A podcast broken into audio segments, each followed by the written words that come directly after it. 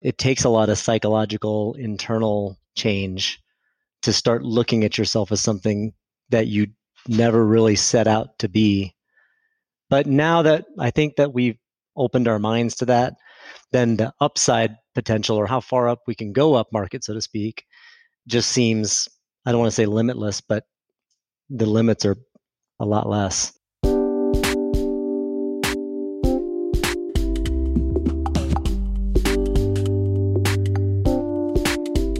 Welcome back to Tiny Seed Tales, a series where I follow a founder through their struggles, victories, and failures as they build their startup. I'm your host, Rob Walling. I'm a serial entrepreneur and co founder of Tiny Seed, the first startup accelerator for SaaS bootstrappers. We're back with Brian and Scottie, co founders of Gather. It's been a few months since I last spoke with them, and there's a lot of good news to report. Brian and Scottie are surpassing their goals for MRR growth, and they're making great progress on their quest to move up market but they're not satisfied yet. And at this point, they're turning their attention to what's next. So, Brian and Scottie, it's been about four and a half months since we last spoke. A lot has happened, but I feel like the lead, so to speak, on this story is that your MRR is up quite a bit since we last spoke. And in fact, you had your best month of growth ever last month. You'd mentioned at some point that you know you had a goal to grow a thousand dollars of MRR in a single month. So like you you've achieved your goal at least one time. How does that feel? Yeah, that feels amazing. That actually just happened hours ago. Our price plans, you know, are considerably higher than when we first started Tiny Seed. And so when one comes in, it tips the scale more than it used to. But yeah, I just looked at it today and trailing 30 days is like $1,006 or something like that. So that kind of felt like this interesting milestone. Yeah, it's not really in a calendar month, but it's close enough for me. Do you mind sharing with folks what your MRR is right now? Yeah, it's 8,200. Cool.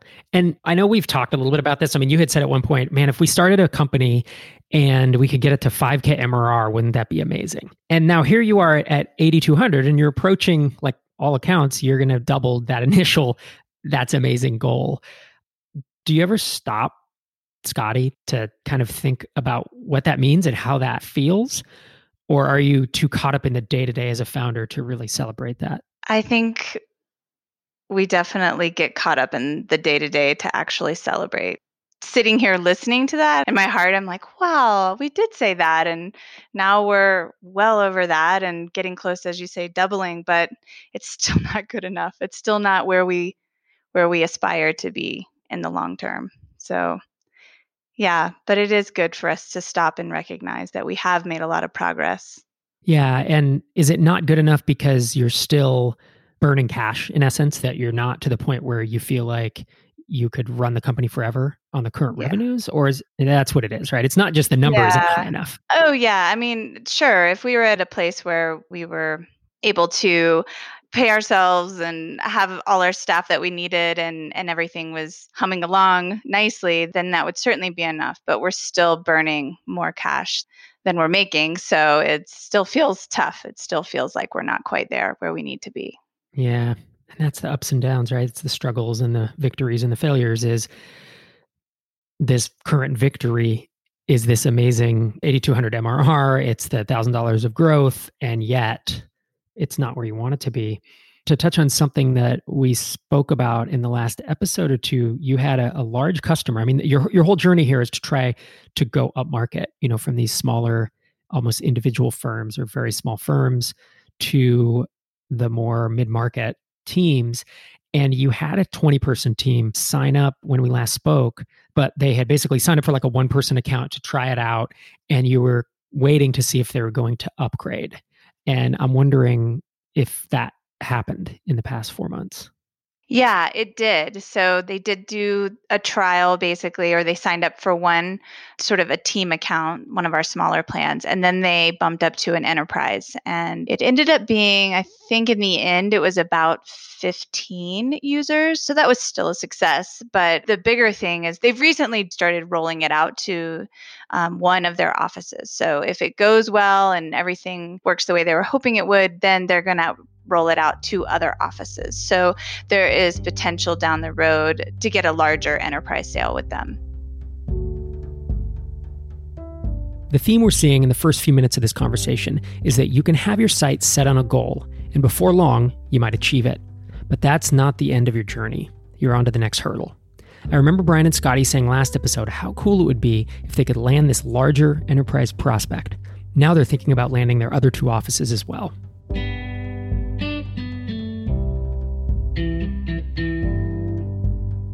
This is one of the things I found so difficult about starting this kind of company. Your to do list is never clear, and things don't end until you put someone in charge of the company or you sell it. Until then, it's just one mountain after another. Last episode, Brian and I also talked about an imminent price increase and how charging more for Gather is a big part of their transition up market. Let's check back in on how that's going. Brian, you, I believe in the past four months, you raised your pricing again. Is that right? Because right at the first, in the first month or two of the batch, that was one of the early things that we talked about was your pricing's too low for your model. You're worth more than that for these customers. And you've raised prices and no one blinked and you raised them again. Is that right? And how did all that go? Yeah, I'm trying to remember back then, but I, I want to say we've even raised twice. I know we've for sure raised prices one more time. Our cheapest plan now is 200 and our middle plan is 350 ish. And then we have an enterprise plan, which we have sold a few of. And so that's actually been like we don't get a lot of price objection, at least from the people that we're trying intentionally to sell to. We have sort of had to reject our previous customer avatar. And when they come to the site, we've locked down the self serve trial they have to go through a demo now. And so sometimes those people will reach out to us and like complain a little bit about price or say that we're really expensive or can't figure out why we're so much more expensive than what they frame our competition in their mind to be. But yeah, the larger organizations, they're not looking at us on a price basis so much. They're looking at us on a value basis and they're trying to find the right tool for them. So it's actually been a signal for us, I think, that it's getting close to time to do that again and to raise prices again. And you know maybe that means we sell less because those folks take longer to sell but it's probably worth it in the long run for us to focus on selling you know 3 or 4 subscriptions per month than it is trying to sell 5 to 10 when you first started in TinySeed was your lowest pricing plan it was like 29 or 39 dollars? Yeah it was one of those two. I can't remember. It was 29 or 39 we felt nervous about going up from that and that feels totally ridiculous to me that we were so concerned about that. But I think, you know, we needed people to encourage us to do that and also to help us think a little bit bigger and make us realize that there are other companies out there that it's actually counterintuitive because those lower prices send a bad signal to them. Even now, we wonder if our price points send a signal to them that we're too small potatoes.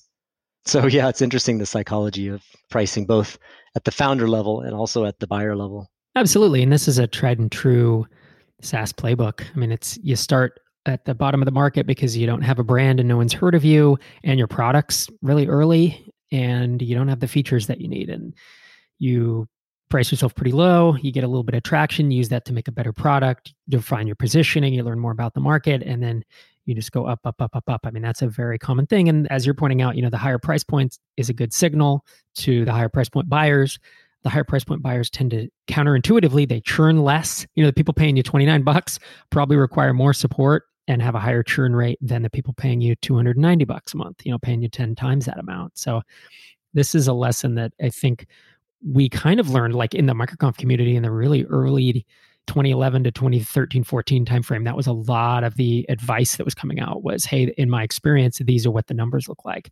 And in fact the state of independent saas survey and report that i did through microconf reflected that you know what we would expect that like lower price points higher churn companies with higher price points grew faster all that kind of stuff. So your pricing is correct i'll say or in the ballpark. And at 29 or 39 dollars it's not a viable business.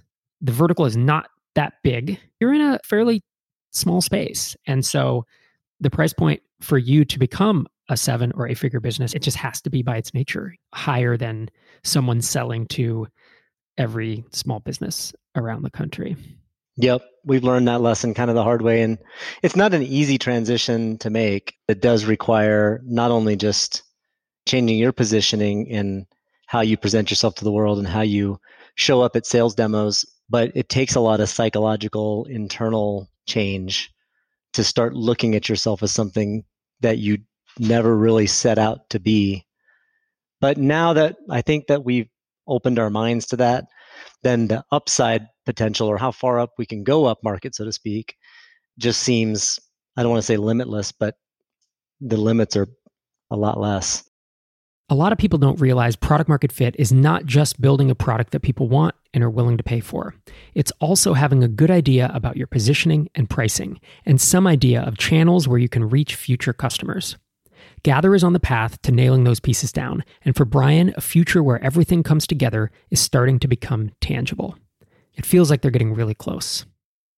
Sometimes big fish fall into the net, and this happened to me actually yesterday, where I spoke with a company with 10,000 employees, giant hotel company, multiple brands across economy hotels all the way up to luxury. They have a huge portfolio of hotel brands. And, you know, I got on the phone with them and it was pretty clear that we didn't go where they needed us to go. But it just, it's one of those things where you could look at it as, oh man, we lost this huge opportunity. Or it's like, no, that's where we're going. Like, come back in two years and talk to me and you know maybe at that time it's like those are the kind of deals that we're actively selling into and going after. So i guess i'm just trying to say the upside potential is way bigger than we ever kind of perceived it to be back in our $39 days. Yeah and you just mentioned earlier you look back and laugh at your pricing and your positioning eight months ago. That's going to happen again in eight months you're going to look back at today and be like, what were we thinking with XYZ? Maybe it's not pricing and positioning, but it's going to be something else. And then eight months from then, it'll be the same. You know, that's just the nature of these startups where you're making a lot of decisions quickly with incomplete information and you only know which ones work in retrospect. Absolutely. And we can see it now. I think I can't speak for Scottie, but I feel like for the first time, I can see that eight months out, that 12 months out.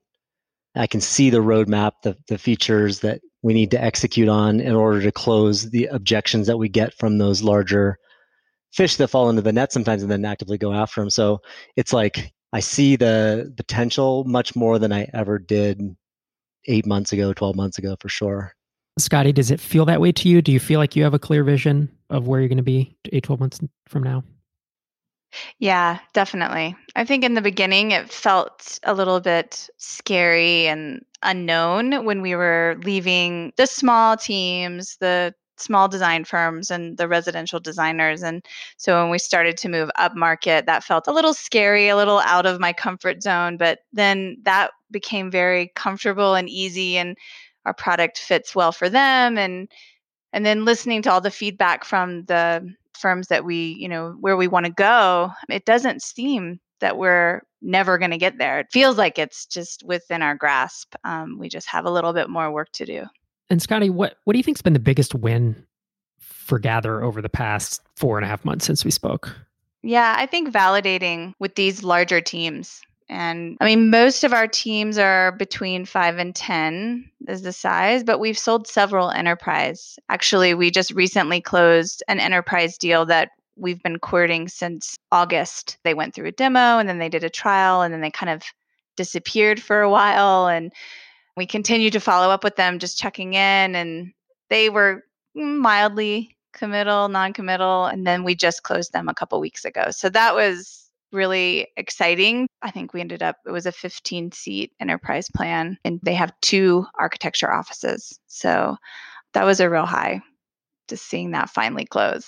That's awesome. What a good feeling. And Brian, can you talk to me about your highlight from the past several months? Yeah, I think the biggest thing for me as a highlight is just the fact that, like, we are selling into the kinds of firms that we hypothesized we could sell into. So we have had, like Scottie said, some specific key wins as far as larger accounts and teams. And I guess just those cumulatively put together makes me feel like the thesis that we set out six months ago or eight months ago is inherently correct. So I think that's kind of the biggest win for the company and for the direction that we're heading. For me personally, I feel like doing these sales over the last couple of months has just taught me how to sell. So there's a knowledge win that I guess I've gained that I'm very grateful for and that I realize, you know, will like continue to grow, but also be a foundational skill as an entrepreneur that I'll be able to carry forward into whatever else. So that realization that, oh, I can actually sell where I'd never looked at myself in that light, I think has only happened over the last couple of months. Yep, he's a born bootstrapper. They both are. They're willing to put on unfamiliar hats and round out their skills as much as needed. That's a big reason that Gather is part of Tiny Seed. It may be that the SaaS founder experience can feel like tackling one mountain after another, but once you've climbed a couple mountains, you start to expect it and welcome it, and you just keep going. Eventually, things start to feel a little less steep. Right now, as you look ahead, like what's your biggest fear or trepidation with what's going on? That we're going to run out of money. Can I say that? That's always the fear. yeah, we're spending more than to build the features to grow into these bigger firms. And so it's scary to see the bank account dwindle as we're trying to continue to prove this model, which we know we can do and we can prove it. We just, we need more time and we need just a little more money. yep. That's the thing when you have any type of burn, the two of you are so capital efficient. You know, you are bootstrappers at heart, and you've really raised this small amount of funding from Tiny Seed to leapfrog you and to get you ahead. But anytime you're burning, it just can kind of bother you. You know, it's in the back of your mind of like, when are we going to run out? What's going to happen? Are we going to make it? So I totally get that. How about you, Brian? I'd imagine the similar sentiment. Yeah, my biggest immediate concern is just figuring out how we can keep going and keep growing and even accelerate growth, given that we do have some capital requirements we have to consider. So we can always scale back expenses and sort of just keep coasting or try to sell on our own, but we don't want to have that limited mindset. We want to continue to accelerate. And so that is kind of the most nerve wracking thing right now for both of us, I think, is just how are we going to cross this bridge because we can see the green pastures on the other side. I'm confident that we'll get through it. It's painful right now and it's nerve wracking, and we have a lot of things to consider and a lot of possibilities to contemplate, but I know that we'll get there. It's just kind of a matter of navigating this world that we don't quite understand yet, and that that's kind of scary. Yeah, I feel like navigating a world that I don't quite understand yet should be the title and subtitle and every subheading of being an entrepreneur. It's like that's every day. You know what I mean? It's a, and the mm-hmm. moment that you figure something out, something else changes. Or some new challenge comes up that you're like, oh, I've never done this before. Like, I've never done this before is the most commonly heard quote when I talk to founders. Like, yeah, no kidding. You're going to say that forever. You know, it's, uh, that's the hard part about this. A lot of uncertainty. It is the hard part, but it's like I feel okay with the ambiguity. Like I am kind of the type of person to just figure stuff out on my own without trying to worry myself too much about it. It's just that like the further you go along, the problems, the speed bumps that you have to cross just keep getting like bigger and more complex. You always feel like you're getting in over your head, but you know, I listen to stories of founders and entrepreneurs that are dealing with unbelievably huge difficulties and then you can kind of scale it back to your perspective and go well they had to cross the speed bump too and i'll figure it out too. I'm a reasonably smart person. And scottie assuming let's say we talk again in a month what's the thing between now and then that you're most excited about? You know i think i'm i'm most excited to see how we deal with this cash crunch that we're heading into because right now it feels a little unknown how it's going to come through on the other side. And I know we'll be okay. I know we'll figure it out. We have options, but I think that's honestly, I'm most excited to see how we come through on the other side of this because within a month's time, we'll know. I think we have to know what we're going to do and what our decision is. How about you, Brian? What are you most looking forward to over the next month? I like Scottie's answer. Excited to be over the speed bump. I would say that I'm also really excited about our feature roadmap, our product roadmap. I feel like the product is the best it's ever been, and we've got like some pretty exciting stuff that we're going to be releasing really starting kind of nowish and going to continue with that for months in advance but i think within the next month or two we're going to be releasing some stuff that is substantial to the product and will start to help us close the objections that we commonly encounter so i can see that out into the future and actually being able to work on the product like that is what really gets me up, I guess, working on the product every day is imagining what it's going to become in the next quarter or two.